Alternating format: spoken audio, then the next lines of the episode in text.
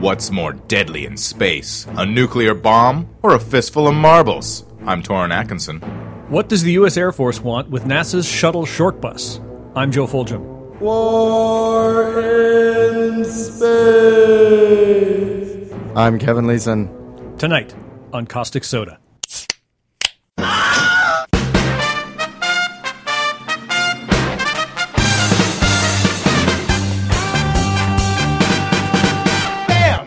That's no moon.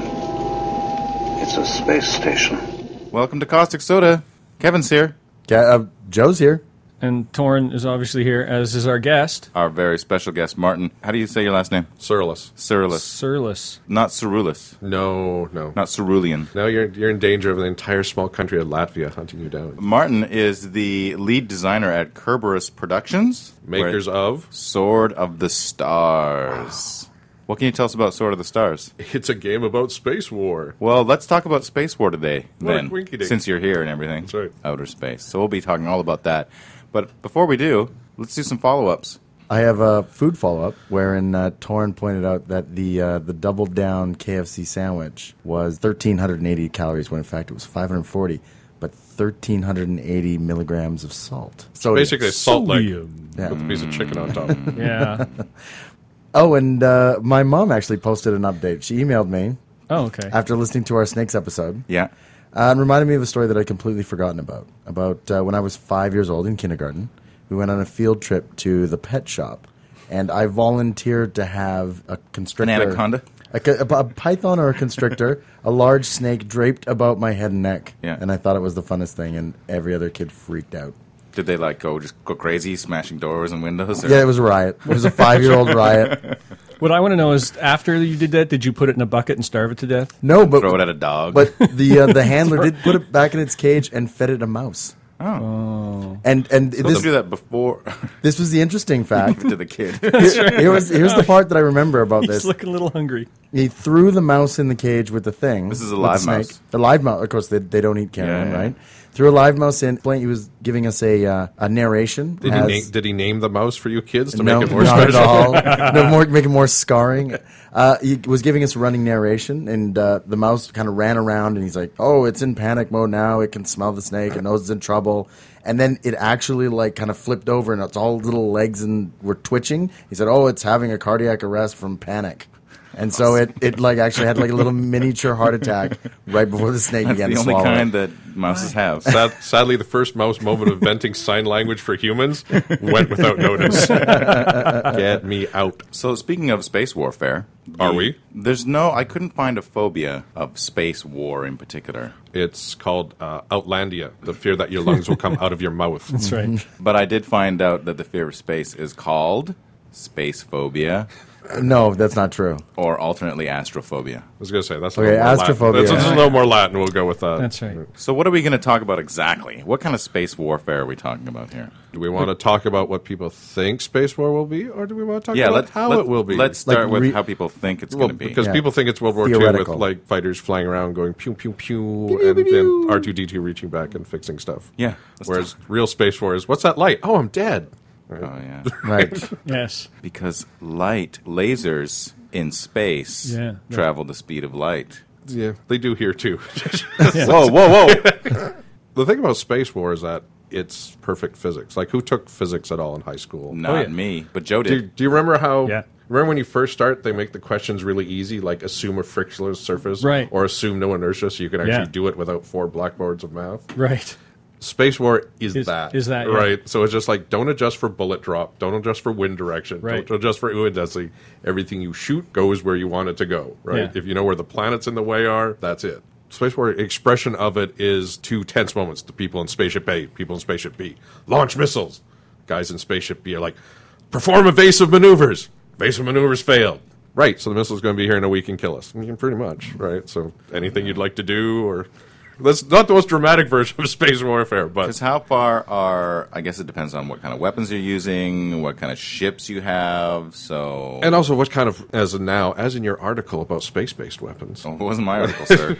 uh, processing power is really it, right? I mean, it's just if you can cover all the possible positions the target can possibly be in, you can cover every possible thing to hit it with, right? So if I fire if I fire a missile now at an airplane in the air, it's a matter of it chasing it, how much time it takes to get there, again, air, all the vagaries of things that happen on a planet. If I do the same maneuver in space, it's basically if the missile has fuel and Mm-hmm. speed enough to cover every possible thing your ship has fuel and speed enough to do in the week it takes to get there, you're dead. Un- Unless you shoot it down with a laser. Space propulsion would basically have to be quite different than what we have today, right? I mean, you watch the movie Apollo 13, and they Yeah. Mm-hmm. got to plan like a day and a half in advance to you know figure out how to get back to the Earth, right? So Well, they're so, they're so dealing. warfare in space will be dealt by mathematicians. mathematicians It's- and, and it's- yes, it's the glory realm of the mathematician, right? Like they will rule with an iron fist Yeah. and have small bits raining of metal from space on their right, heads. yeah. The, the Apollo 13 guys, though, the reason that they had to plan everything out in advance, uh, one is because of they had to deal with so much of the gravity. They, they weren't dealing with a lot of the just open space and no uh, no other influences. They had to deal with Earth's gravity, the Moon's gravity, the interactions of both of them. Uh, they also had uh, computers that were Yes, not I was as- about to say, the yeah. computers that were not as powerful as the old VIC 20 Yeah. Mm-hmm. computers of yesterday. Well, our smartphones are thousands of times better. the space shuttle when it's in space does it just juke around like a, like a land vehicle? No, it doesn't either, right? They pre-plot everything. And speaking Yeah. Hmm. of Vic twenties, space shuttle up until its last overhaul was run by what three Commodore sixty fours? yeah, that's for all right. intents and purposes. Remember in the old days when we used to cut Yeah. computer A says go, computer si- B says no. Yeah. Those were Commodore 64s, power wise. Like, Yeah. literally. But we're seeing, like, oh my God, what's going to happen? It's like, could you put the floppy in that? Could you just turn it Yeah. off and on? Right. Load, comma, eight, comma, one. Won't, uh, like uh, not only weapon choice, but won't propulsion be a major factor in It- future space wars? in in the sense that like all weapon stuff, like even planetary weapon stuff, is how do I take energy at point A and take it to the target in a way that I want to do interesting things with. By I- in- interesting, do you mean explodey? you will look at a gun, right? I have a gunpowder explosion, which Yeah. is fun, but it's in the palm of my hand, and maybe if I press up a guy's face and set it off, it'll hurt and burn him. On the other, because the energy goes everywhere, it's a radial explosion. Right. On the other hand, if I pack it into a metal tube and put like a hard thing in front of it, suddenly all the explosion energy that would have gone in every direction and wasted is all directed into that little metal thing, which then comes flying out the end of the tube. And then it also hits the dude. Again, all that power hits in the tiny little surface area of the bullet, Yeah. which is better than in a baseball bat when you do your sword thing, right? What's the point of the sword? Is to take all the energy from your shoulders, legs, hips, and concentrate it along the very sharp edge of something. So space combat's the same thing. It's just like Much larger distances. much larger distances, but again, I mean, in the crazy Reagan days, the first beam weapons they wanted to use were the X-ray lasers pumped by nuclear weapons. So basically, you put the simple explanation is you put a giant lens in front of a bomb, set off the atomic bomb, and it lases the energy coming out of that bomb. Oh, really? Yeah. It reflects it. Yeah. Yeah. Focuses, Fo- focuses, focuses it, focus it, right? Again, all that energy which would be wasted in you know a small nuclear weapon, which wouldn't be dangerous in space past fifty feet. If you collect it and focus it, then you've taken a large part of that energy and transferred it to a tiny portion of your target, which then What- melts it. Now, Was that what- really part of the Reagan Star Wars Yeah. plan? Yeah. yeah, it was. I know. I know desperately little about that. Oh, because it was. It gonna was be- called Star Wars. That's all I needed to know. Yes, and, and it was introduced what would have been the world's most complicated system, which had to work the first time at 98% efficiency, was sold to the American people with a kid's drawing of crayons and a shield and little missiles going boop. Do you remember that first press conference he did? They animated, it was some shit about, Dear Mr. Reagan, I'm afraid of being nuked by godless commies, right? And then it's like, Okay. Then the girl would be drawing little pictures of her family being killed and raped and murdered. I think they left that part out. But, Oh. anyways, but then it's like you know that bit where they're trying to pretend the kid is drawing it as you watch, right? Oh, okay. So like literally the crayon shield goes up, Wow. and the crayon missiles come in and go Like boop. Missile Command. Yeah, exactly. Right? Oh, there you go. Well, that makes perfect sense. People can relate to that. Yeah, they could. Right? Yeah, It- Atari was ubiquitous at Yeah. that stage of the game. Did you ever see the uh, somebody who came up with the good metaphor to show the other case of it? Because it was supposed to be this shield will stop if it worked perfectly. Right. Ninety percent of Russian warheads would be stopped.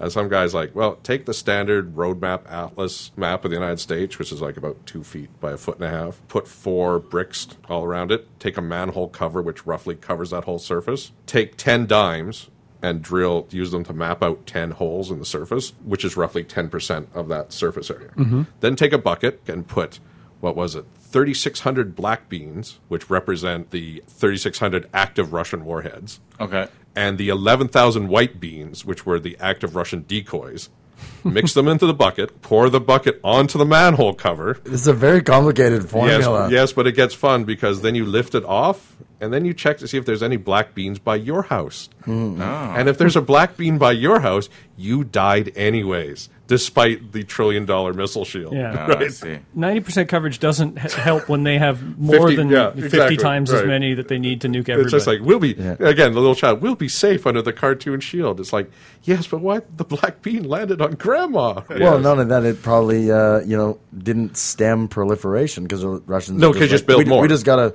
Oh, okay. They got a nuclear shield that's ninety percent effective. We just gotta build ninety percent more missiles. and we're- they're doing the same thing now, right? Right. Like so, the Americans have the the cuter, na nicer point-to-point interception, right? They have a laser packed into a 747 now. So if the North Koreans call ahead and say they're firing a missile, you can fly your 747 up there and wait for it, and Into space? before it gets to space, it's called a ascent trajectory, right? You burn a hole in its fuel tank as it's lifting off, and it goes boom. Oh. Before it quite gets to space warfare. I have a feeling that if they're doing their job right, they don't need to call. That the Americans will know right away what's going on. Yeah, they do, but again, that that whole space. Speaking of space warfare, the first purpose of space warfare is observation, right? It's the best World War One observing balloon ever. Most of our Cold War mutual assured destruction thing was literally satellites going, "I saw a big hot flash." Does anybody care, right? And then if you s- if it saw fifty big hot flashes, which meant fifty missiles were launching, then you would run to the button, press, Right. and and end the world. But literally, big hot flash is kind of a vague. You know, like in movies, it's always for sure it's the thing. Right? All right. What I really want to know, and probably all, what all of our listeners want to know, how do we get dogfights in space? How, how do we get our X wings X-Wings. versus Tie fighters? When is that going to happen? We're gonna have to figure out how to ignore a lot of Newton's laws. Yes. Dog, Oh, curse you, Newton. Damn you, Newton! Well, we've got Newton's laws of motion, right? Which is objects at rest tend to stay at rest, objects in motion tend to stay uh, in motion. Of course, in space, you've got no friction. So if you are piloting your X Wing straight ahead, and then let's just say that you turn off your engines, uh, you will keep going ahead at that exact same speed. If you then rotate and thrust, say, let's pick an arbitrary direction and call it up, you uh, thrust up, you will still keep moving forward because your wings have no air to like slow them down on to move you in another direction. So you'll just then add speed on that goes up and start going a vector of kind of diagonally up and forward. So you've got all this really complicated h- having to turn around and deal with your current speed. what about retro rockets? Did you, did you watch Babylon 5 at all? Babylon 5 was the next step ups because somebody went, I've taken physics, but I still want to do the space fighter thing. So in B5, you get that classic strafing the big ship, except then the fighter then. Did, sp- did you just shorten it to B five from Yeah. Babylon five? That's, Yeah. that's the standard nomenclature, yes. Yeah, that's, that's, All right, that's, I just learned something right there. Bam, learned it. it's a long word. Just like we're, Babylon. we're changing Star Wars to SW, even though it's more. I was going to say, that's more syllables. Yeah. That's- Yeah, Star Wars is two syllables. SW is three. in Babylon 5, the fighters, you do that classic Star Wars strafe of the big long ship like in World War II, except then halfway through they spin around, so the ship rotates, Yeah. so it's facing backwards, but the momentum keeps carrying it the other direction, so it just keeps shooting as it flies They, away from yeah, you. they would even do strafing that's flybys. cool. So they would Yeah. do that. Thr they thrust so that they're going along the side of the ship, Yeah. and then stop thrusting and just use their their side thrusters to rotate, and then just glide by the ship, shooting at it, two, two, two, two, straight at it. You this is can't where really a see with my podcast hand. camera but- would- I think the issue that Kevin is getting at is that in the future, all those army commercials that are trying to sell recruitment, Yeah. are gonna have a hard time if it's a bunch of nerds typing Yeah. coordinates into Yeah, computers. from light years away, it's like I'm going to blow that guy up ten years from now. But they will be dressed in the silver suit with the V-neck. Yeah, well, that's why they do Yes, the that's commercial true. though, where the guy turns into a s- knight in shining armor and uses a sword to chop up godless communists, right? Because that's that's sexier than I've hit a bomb in the road. And, Well, let's talk a little bit about the history of space warfare and some of the stuff that has happened. Almaz, yes, the Russian program, the Russian the, program, the Russian program. uh, a series of military space stations or orbital piloted station (OPS) launched by the Soviet Union under the cover of the civilian Salyut yes. Durable Orbital Station after 1971. let's ponder back for a second. Remember, I told you about how satellites see that you've launched a bunch of missiles at people? Yeah. What would be changed if you were just dumping nukes out the window and they were falling down on the planet? There'd be no big flash of red flame for the satellites to detect. Oh. That was that was the point of orbital weapon platforms. I like the Okay. mental image of some Ruski uh, standing on a space platform and pushing a nuke off the edge. They're just rolling it out the door. Yeah, A just cosmonaut, roll- they're called. Yeah. As you look at some of your space treaties, this is why they pushed for those early enough because MAD was based on a MAD. cert- mutual assured destruction. Thank you. Thank you for using that correctly, by the way. It's not mutually, No, Correct. no, it's- it's mutual. Anyway, but that was based on a certain ritualized form of warfare, right? As in, if we rack launch against you, these very obvious signs will be created, and you will have the chance then to rack launch back, and we all die, and that's why we won't do it.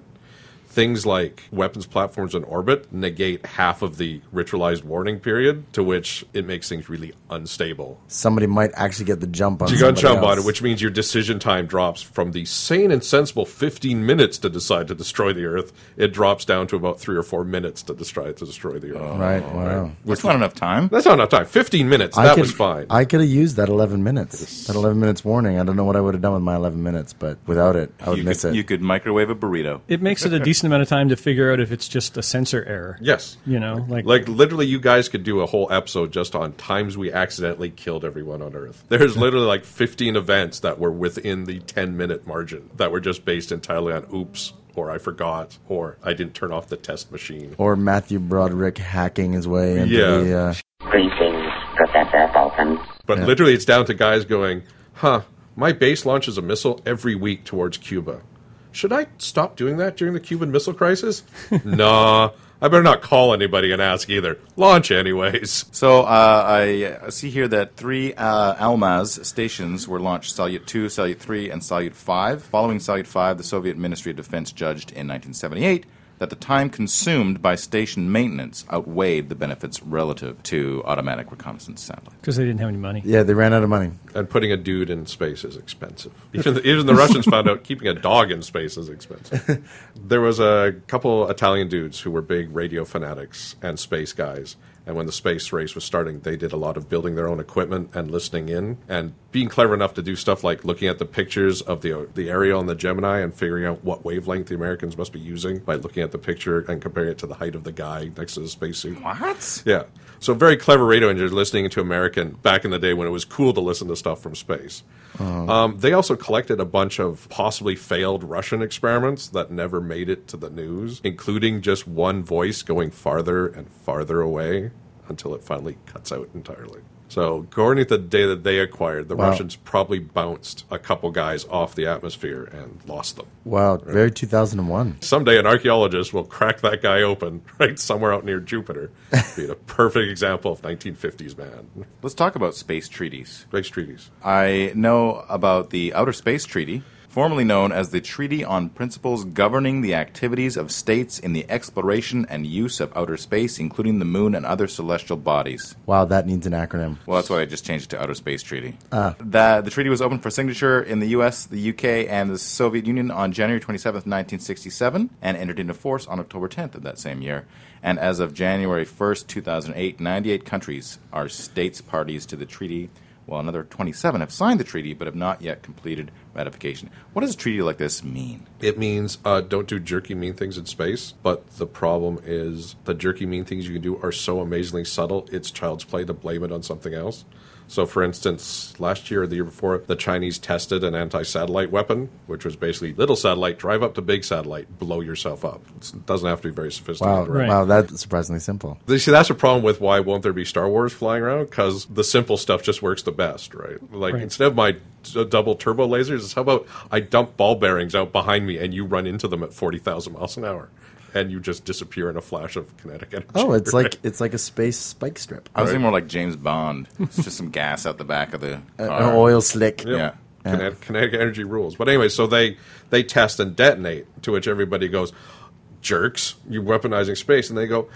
It was a repair satellite, and it malfunctioned and exploded, and we're very sorry. And you're going to go up and check, right? Right. Mm-hmm. You It know. was an accident. It was an accident. Because remember, the space shuttle, unlike in Buck Rogers in the 21st century, it doesn't go higher than very, very low. sense. Oh, here's another interesting thing we can deal with Fallout from Space War. Oh yeah. because people are poised to wipe out each other's spy sats because again it's the top few the russians the americans have their own anti-sat weaponry a lot of it just based on what i just described which is just wander up and explode Okay. right or there's a couple sats up there that will literally just dump ball bearings and counter Are orbit there like killer satellites made up there? Just, Yeah, just but- Mm-hmm. ready to yeah, kill. but, but like I said, they're full of ball Yeah. bearings instead Yeah. of missile weapons, right? Jacks. So the result maybe of a, that a rubber ball as well. Yeah, so the first five minutes of any global war would Yeah. be everybody blind, or the Right. well, three Three Stooges stuff. Everybody Right. blinds. Everybody else.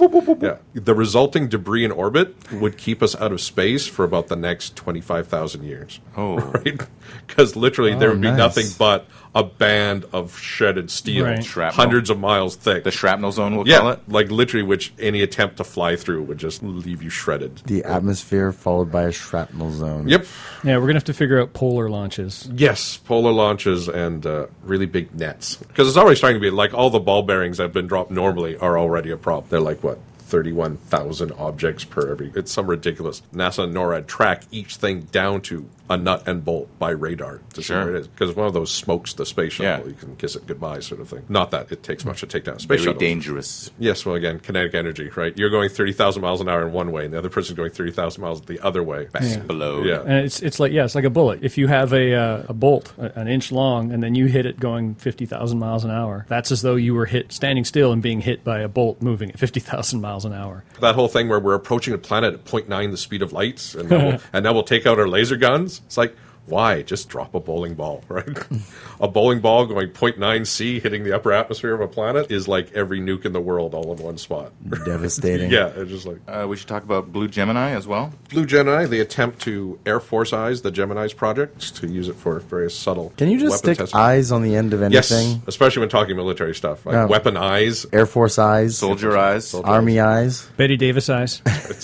hungry eyes. That would Snake take- Eyes. That's right. Blue Gemini is part of was early then, but there's always been a long tradition of the secret Air Force version of everything you see NASA doing. Right. Like in the early days of the shuttle, the Air Force wanted their own shuttle and their own launch system. They technically didn't get it, but it's quite possible they did get it because that's the interesting thing about people go "Oh, Area 51. No, it's not the thing by the road. It's the entire surface area of Nevada behind the mountain, behind the thing by the that is the important part because that's where you could hide a launch facility and stuff like that. The American military owns vast, vast tracts of just sheer Yeah. territory, and if you were going to put an actual, you know, secret launch facility, that's where you would put it. For anything that you see NASA doing, you can guarantee that there's either an Air Force version of it, or at least the Air Force is hitchhiking. Like if you look through the list of shuttle missions, there's blank spots for payloads where it's just like Air Force.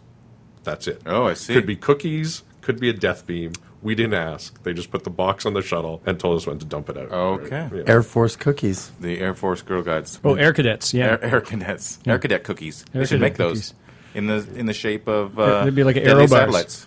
Uh, one early test of electronic space warfare took place in 1963 when the U.S. exploded a ground-launched nuclear weapon in space to test the effects of an EMP, that's electromagnetic pulse. The result was a deactivation of many then-orbiting satellites, both American and Soviet. Speaking of weaponized, literally within two weeks, there was something bad in orbit. And uh, the deleterious and unfocused effects of the EMP test led to the banning of nuclear weapons in space in the Outer Space Treaty of 1968. but not before they had detonated dozens of them in orbit.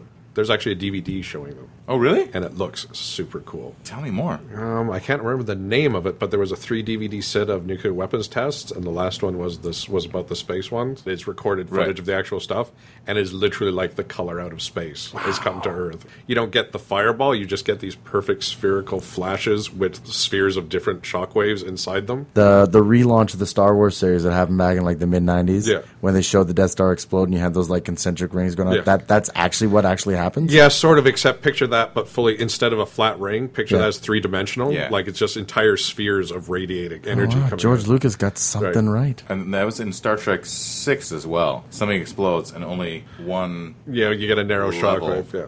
which is a constant problem in all TV shows and movies where every all the ships approach each other on a level. field Well, on one because axis Three instead of- dimensions don't yeah. exist in space. Well, having having designed stuff like that, it's very hard for people to deal with. that Yeah, sort of I thing, know, Right, I it's know. very confusing. Also, in space, nuclear weapons aren't that useful.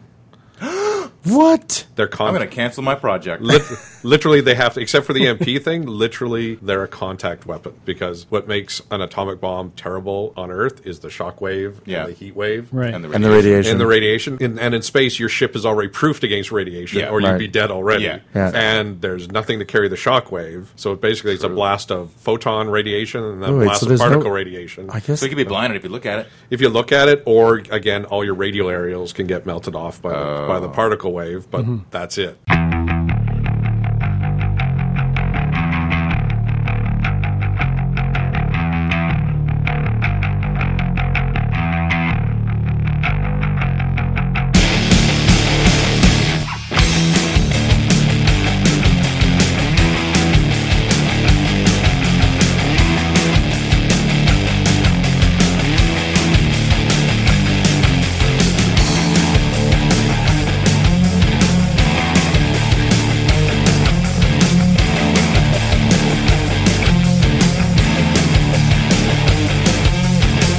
Radio waves are pouring from their hideaways, so deep, so loud. I think I hear them coming out.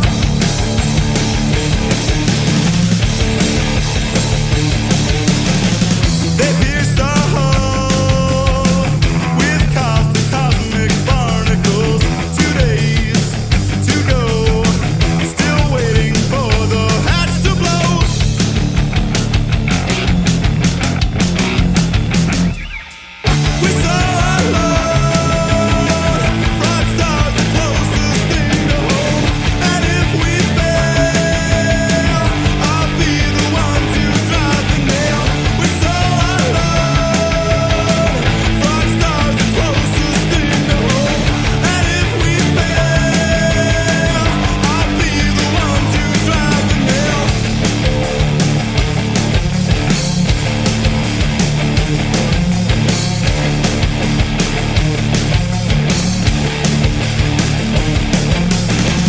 We gave our souls for a million arriving tadpoles, so fair, so proud, tucked in the magical and the cloud. We saw our love, bright stars, the closest thing to home, and if we fail, I'll be the one to. In the news, Space warfare in the news. I'm guessing I'm going out on a limb that we will have nothing to talk about in the in the news section. because there is no war in space as right. far as we know. Last time I checked, no Tie Fighters and X Wings going at it.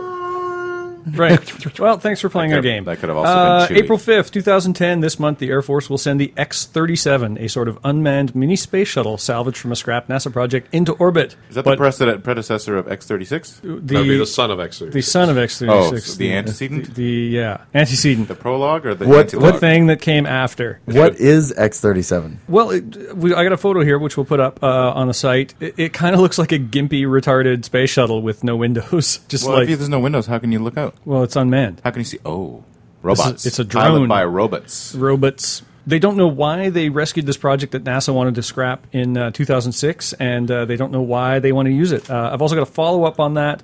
Apparently, some Follow up so soon? Well, I can have a follow up. This is the Follow- first time I'm hearing a about follow it. up to they're going to launch it. There have been some uh, hobbyist uh, amateur astronomers who have actually located it uh, in space, so that it's it's up there and currently orbiting the Earth.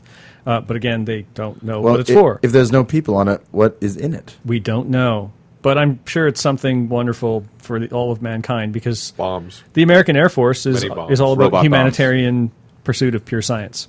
They got bombized. Or, you know, uh, pea-sized. We're going to pea-size this whole planet from space. The piece of the grave. I, Very I- interesting. we don't know. That's the thing. It's a top secret. Should also keep in mind that that phrase "canceled NASA project" often means uh, "thanks for doing the legwork. We'll take over That's and do right. something secret with it." Tell everybody Yeah. you've canceled this. yes, Okay.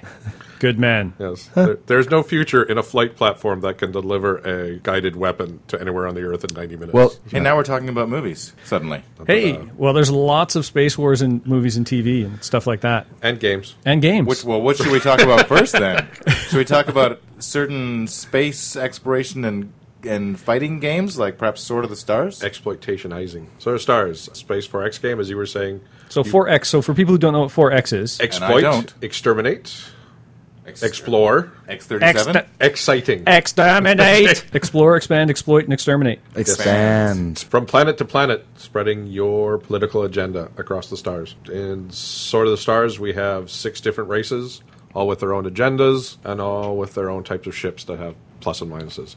All with It's- their own agendas, like there different any- kind of books that they keep their schedules in. Um, yes, indeed, actually. and, and some, often voiced by Torin, are looking for God Oh yeah. to show Ah. them how to enslave the rest of the universe. Does Yeah. Torn play God or play an alien looking for God? Plays an alien looking for What God. does God need with a starship? Is there any race that just uh, lets ball bearings out of the back of their ship? Yes. Very fast ball bearings. Ooh. Our, our entire ballistic branch of the weapons tree is all very kinetic. Because really, firing a steel bowling ball at 70,000 miles an hour is a very effective weapon in outer space. But SOTS is, is basically movie fun, as in the weapons are all fun, as opposed to the sad and depressing realm of real space combat. Because people don't like paying money to play a game where they go up to space and then die. And then I was going to mention one of the, the earliest space warfare video games uh, that I can remember, and I don't just mean Space War, which was like literally the first with the Wing Commander series Yep. uh, on the on the old PC. I would play it on my old 46. Loved the heck out of it. Uh, that used just a more earthbound way of flying. In that, Yeah. you know, if you pulled up, you would stop your forward movement and start moving up, just like flying uh, in in a plane in the air. Um, but I do remember that because of that, there was a bunch of kind of knockoffs of Wing Commander, and one of them I believe was called Mantis. Yes. And Mantis insisted on using like real physics for its space combat, which made it virtually unplayable for a person who was not a human computer. Mantis is why I have the job I have today, actually. Oh wow! Mantis was so frightening that I wrote a letter to CGW saying, Oh my god, what an amazing, crappy experience. and they didn't publish the letter, but they did ask me if I wanted a job reviewing. Oh wow! Oh, there and you then go. from there, I went from outside the business to inside the business to running the A business. But yeah, Mantis was the proof that true realism, not always the most fun thing. Right? Straczynski, Straczynski had a great line, again, from B5. Also wrote an episode of The Real Ghostbusters. That's right. Also, Captain Power, he used to write episodes Wow. but anyways, no. Some in, in typical science fiction convention style, someone went, "Um, excuse me, um, we're having an argument on how fast a Star Fury can fly." To which he looked at them sagely and goes, "It flies at the speed of plot." and that's generally how things are supposed to go, right? I actually have a little bit of a Straczynski story, if I might digress. Oh yes, way about space? way back sort of it's about babylon 5 uh, and the internet uh, way back before i was even on the internet i was on compuserve and they had their science fiction uh, section i can't remember Roundtable. if they- the science fiction roundtable Yeah. or something like that and i would go there and, and you know, read them and stuff like that i would download all the, the posts and I remembered seeing this one post from a guy. It was just after the Babylon 5 pilot had aired, uh, which I thought was really bad. it's very eighties. Yeah, it's very 80s. The, the, a lot of the acting was terrible. Uh, it didn't really focus on anything very well. I just didn't, I thought it was kind of a mess. And so this guy posts, Hey, I just thought everybody would want to know. We found out the Babylon 5 has been picked up to be a full series, so you're going to probably be seeing it in da da da da da. And I thought it was just some guy posting. And I'm the first responder. And I go, What? That show sucked. And then I get a whole bunch of private messages from people who go, Just so you know, that's J. Michael Straczynski. That's the guy who made Babylon 5. So and he's you- kind of got a temper. So you set the entire comic pattern of the internet. Yeah, it's I your kinda fault. Straczynski was already off on it. You fucking asshole! And God damn it, I worked my life on And that this. guy with the crazy hair showed up to your house. That's right, Mister Foljam. Aside from that first season, Babylon Five is some of the finest science fiction television ever made. The first season, I think, is pretty bad. You still have to watch it. Starship Troopers. Love that movie. Was a book too, And I like- also an animated series. which was actually the best Really? There's a Starship Troopers animated series? Yeah. Yeah, it's uh, CG. early CG cartoon. Yep. Did not know that. It's actually really good. The- you know what I liked about that movie is uh, how it was all told from the perspective of the news agencies, and it presumed that what they were saying was true. But how Right. exactly did these bugs fling these giant meteors at Earth? Faster than the speed of light. yeah, Yeah. from one planet to another. Yeah. because because It- otherwise they would just appear out of these giant warp holes and la- and bury Buenos Aires. And, and I love the fact those questions were never answered. Like it's Oh no, it's coming for, to us from an entirely different solar system. We've only got several thousand years to prepare. or or, or worse, the bugs declared a sneak attack twelve million years ago, Yeah. and it's finally getting here. Right. no, Wasn't that also part of the plot of War of the Worlds? Mars was chucking uh, giant rocks at us? Yes, Mars Oh, were much they? clo- not giant rocks, giant tubes full of Martians. Closer and also Wells. He didn't go. The flash of light was this afternoon, and then it hit. Right. Yeah. It was there was flashes of lights last summer, and now thunk Yes. thunk thunk thunk. Right. But those are basically troop carriers. One giant cylinder, three Martians. Now, I think the best example of just lobbing stuff from space that I can think of wasn't in a movie, but in a book uh, by Larry Niven and Jerry Purnell. Larry Niven, uh, best known probably for his Ringworld series. It's called Footfall. Footfall is about an attack by an alien race, and they come in using fairly And conventional. what do they look like? Uh, they look like uh, elephants. They're evil Oh, elephants. Yeah, they're evil, evil nice. elephants. Niven's known as a very hard science kind of science fiction writer. He tries to get it as accurate as he can. He takes uh, as few Liberties. Liberties. liberties He libertizes. he takes very few liberties uh, with the science, and so they come in using what's called a Bussard ramjet. But scoops anyway. up, hy- scoops of hydrogen, packs it into an engine. and the way that they attack Earth initially is as they come into our solar system and are slowing down, they just kind of pick up a bunch of rocks out of the asteroid belt, carry them along with them, and then when they get to Earth, they just let them keep going and they slow down. So they're up in space and they just start dropping rocks on Earth and they say, give up. And because they are a herd race, the way that the wars on their planet normally go is they fight until one side is obviously won, and then the loser goes, "Yes, you have obviously won," and they just get a, a- assimilated into the other the other herd, and so they're all really surprised when humans go, "No, fuck you," and fight back. Um, and there's a real space war tie-in for Niven and Purnell. What's that? A. Pornell takes credit for ending the Cold War via the speeches. Him and Niven wrote some of the Reagan Star Wars speeches Oh. in the early 80s. Ronald Reagan, Ronald Reagan. hired science fiction writers, to write, the his, pitch, basically the pitch documents. to defend the space star, the Star Wars program. Which at one point Pornell was then extrapolating to the level of we knew it really wouldn't work, but we were trying to goad the Russians into spending a zillion dollars to compensate for it, and they Right. did. So we break their won. economy, yeah. right. Which is the awesome. most backdoor I meant to do that argument I've ever heard. Well, That is pretty awesome. Their economy collapsed. That was because That of was- us. It was my stunning plan, yes. By the time you get towards the middle of the 90s, it's universally agreed that Star Wars was the stupidest plan known to mankind, to which it became. Y- yeah, no, we knew it was stupid, but it That- was a trick. It was a ploy. Yeah. Okay. United Federation of Planets from Star Trek is Mm-hmm. fighting the Empire from Star Wars. Who has the tactical advantage? Federation does. because they've got the speed advantage. And they also have a very strict, coherent military. Star Wars is all just a bunch of guys going, What do you want to do? Let's blow up a planet. You're forgetting the fact they have superpowers for all intents and purposes. There's no superpowers in Star Trek. What is it? What about Deanna Troy? She's You're- got a superpower. Besides, their superpower is, is a rusty religion. The guy at the staff meeting Oh, for you're, Vader Oh, your chose. the, uh, sorceress ways. Yeah, haven't, right. haven't I'm on led you. his side. Yeah, I I don't know. I, I got to go with superpowers trumping uh, military organization. Superpowers didn't save the Death it- Star. Yeah, and in the, and in the Empire, only one guy, well, two guys had superpowers. Ah, I guess that's Darth true. Vader and the Emperor. But here's the thing about Star Trek: they have Data, who's like one of the most sophisticated robots ever, Mm-hmm. but they never use like robot spaceships or anything. Yeah, in any of their the closest they do combat. is send, is send a probe They'll send somewhere. probes. That's it. How about a Because- probe with a laser? because the true Star Trek, uh, Kirk's, prove that Kirk can always befuddle an AI Oh, that's and crush right. it in seconds, merely right. by saying "I love you, but I hate you." Right. If you if you look at the transition from fun space to Flash more- Gordon-y yeah, type well, stuff? Mm. and, and to retaining the drama value but trying to be more realistic, then your transition is Star Wars to space above and beyond to the new BSG. Uh, Battlestar, Battlestar Galactica. Sorry. You wrote hundreds of pages of design docs where you have to type out 400 syllables or just He three just letters. said design docs. I, I'm just going to call you MC. You're- And as the master of ceremonies, I respect that. So what happened in Space Above and Beyond? I never watched it. Space Above and Beyond was kind of a transition show. It only lasted again. Fox paid for a decent science fiction show and then canceled it after a Yeah. single season. But it was the first show to really do the really gung home the military in space, but not the yeah. I'm targeting womp rats, but instead I went through basic and I Okay. drew stuff and guys' spacesuits have been punctured and they die. I mean, basically it was World War II carrier combat in space. So like I said, it did get huge, but the Battlestar Galactica guys definitely looked at it. We should possibly run with that a bit further and apply it to really old cowboys wearing half capes on giant spaceships. a lot of really good stuff in Space Above and Beyond. It, it took a little while for it to kind of Yeah. find its niche, and then at the end, gave us one of the most disappointing cancellations Yes. because of a because of a great cliffhanger, like just a massive cliffhanger, and we were like, oh my god, this is so good now. Now we have to watch the second season. It's been canceled. Literally, What? literally, it's like last few seconds. It's cast explosion. Tune in next year. Oh. canceled. right? But Galactic, if you watch, remember the pilot of Battlestar, Battlestar Galactica, right?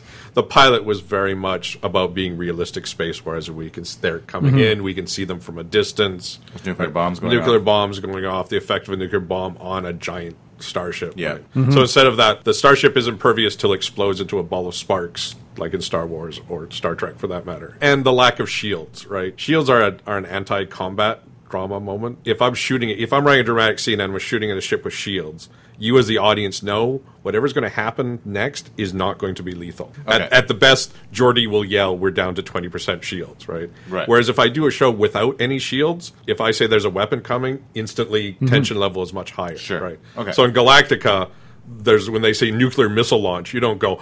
I wonder if the shields will hold. You go, oh my god! You know, a giant nuclear missile is going to hit the side of the ship, and Right. the big light goes off. So they concentrated on that. The Vipers shoot bullets as opposed to super fancy laser beams. Right. That, that was an attempt to make you know realistic space warfare, but still be dramatic and cool and This is kind of taking what we've uh, seen and read from science fiction and going back to the real life stuff. Are there going to be particle weapons? Are those going to be the weapons of the future, or, or are ballistics still going to be like way to go, or lasers, or It's, it's speed versus distance, right? So in space, distances is very far. The ultimate speed is a light weapon. The issue is is that light weapons a take a ridiculous amount of energy to laze to any useful ability to bore a hole in things. Like even now, the shoot down the missiles with the laser. Mhm. Yeah. The laser doesn't zot and the missile explodes. The laser hits, burns through, Okay. Mhm. then explodes. Right. And then It's- it has better It's like it's like corneal a, yeah, vision. It's like a fat kid with a giant magnifying glass. Right. It doesn't. So are we going to develop a better laser, or are we moving on to like plasma weapons? It, it depends what you want to do, right? So right now, our combat is all interface combat. Interface refers to atmosphere to space and space to back. We don't have a space navy yet. We have an interface navy, which is the technical term for it. All our combat and all our problems are dealing with going from ground to Yeah. air to space and back again. Someday we may have a space navy that is actually a vacuum navy. Those ships never come into atmosphere. They bombard from orbit. They deal with problems of getting from system to system. But right now, for our interface combat, kinetic energy almost always wins because the distances are just orbital, which are not too absurd. Again, delivering a kinetic punch to any object is almost lethal. We have no. It's, it's cool to say the word shields, but they just like hologram. It doesn't really mean anything because literally a shield, an electromagnetic shield, would have to have all the energy of a bullet, but spread over the entire sphere, Right. Which would be power to light a city. in books. Want to talk about our favorites? One of my personal favorites, Piers Anthony, Bio of a Space Tyrant, but a uh, a young orphan from a moon s- around Jupiter that eventually rules the universe. I'd have to go to another uh, Niven, actually Niven series of books would be the Man Kazin Wars, set in the Ringworld universe, uh, and it's about humanity fighting against the Kazinti. One, one of the things that I liked about the Bio of a Space Tyrant series was that there was no alien race to fight; it was people against people. Yeah. right? it felt like something that could actually happen. As far as realistic space combat, probably C.J. Sherry's uh, merchant books. Um, also, Merchant of Ivory. No, I didn't realize that was in space. Merchanter's Luck and uh, Down Below Station, and also oh, the Pride of Shanor. Her space stuff is very, very practical. She has an FTL drive, but other than that, it's space freighters, and they have to dump mass in order to slow down. And the weapons are very deadly. But you know, but not super lasers. They're just very practical, basic stuff. And she concentrates just on how extremely deadly and dangerous being in space and fighting in space Mm-hmm. is. Can I say Spaceship Zero? Yes. Which is Is not there- only so much a war going on? role-playing game. Yeah, the war between the Hydronauts and the and Space Corp. Oh, okay, Well, the remnants of Space the Corp. remnants. yeah. The, the survivors of the human population. And in fact, I think the music you listened to during the break was Frogstar from the album Spaceship Zero by the Darkest of the Hillside Thickets. oh, I love them. But the actual real book that I read most recently was probably Sirens of Titan. Kurt Vonnegut Jr. Kurtster. Yeah, Wow. it's it's funny, it's unexpected, and there is there is a war. There's a sort of a space war, but it's not what you'd expect. So, in summing up, grape shot is the best space weapon. Yep. Thanks for listening, everyone. And where can we find Sword of the Stars? on download sites like gamersgate.com. And we've just recently released the complete edition, which has Sword of the Stars, Born of Blood, A Murder of Crows, and the Argos Navy Yard expansions, all packed up into one giant ball of 4X fun. That's convenient. Very. Also, pick up Spaceship Zero in stores now. And what stores, you ask? Game stores and music stores. See you next time on Caustic Soda. Thank you, Martin.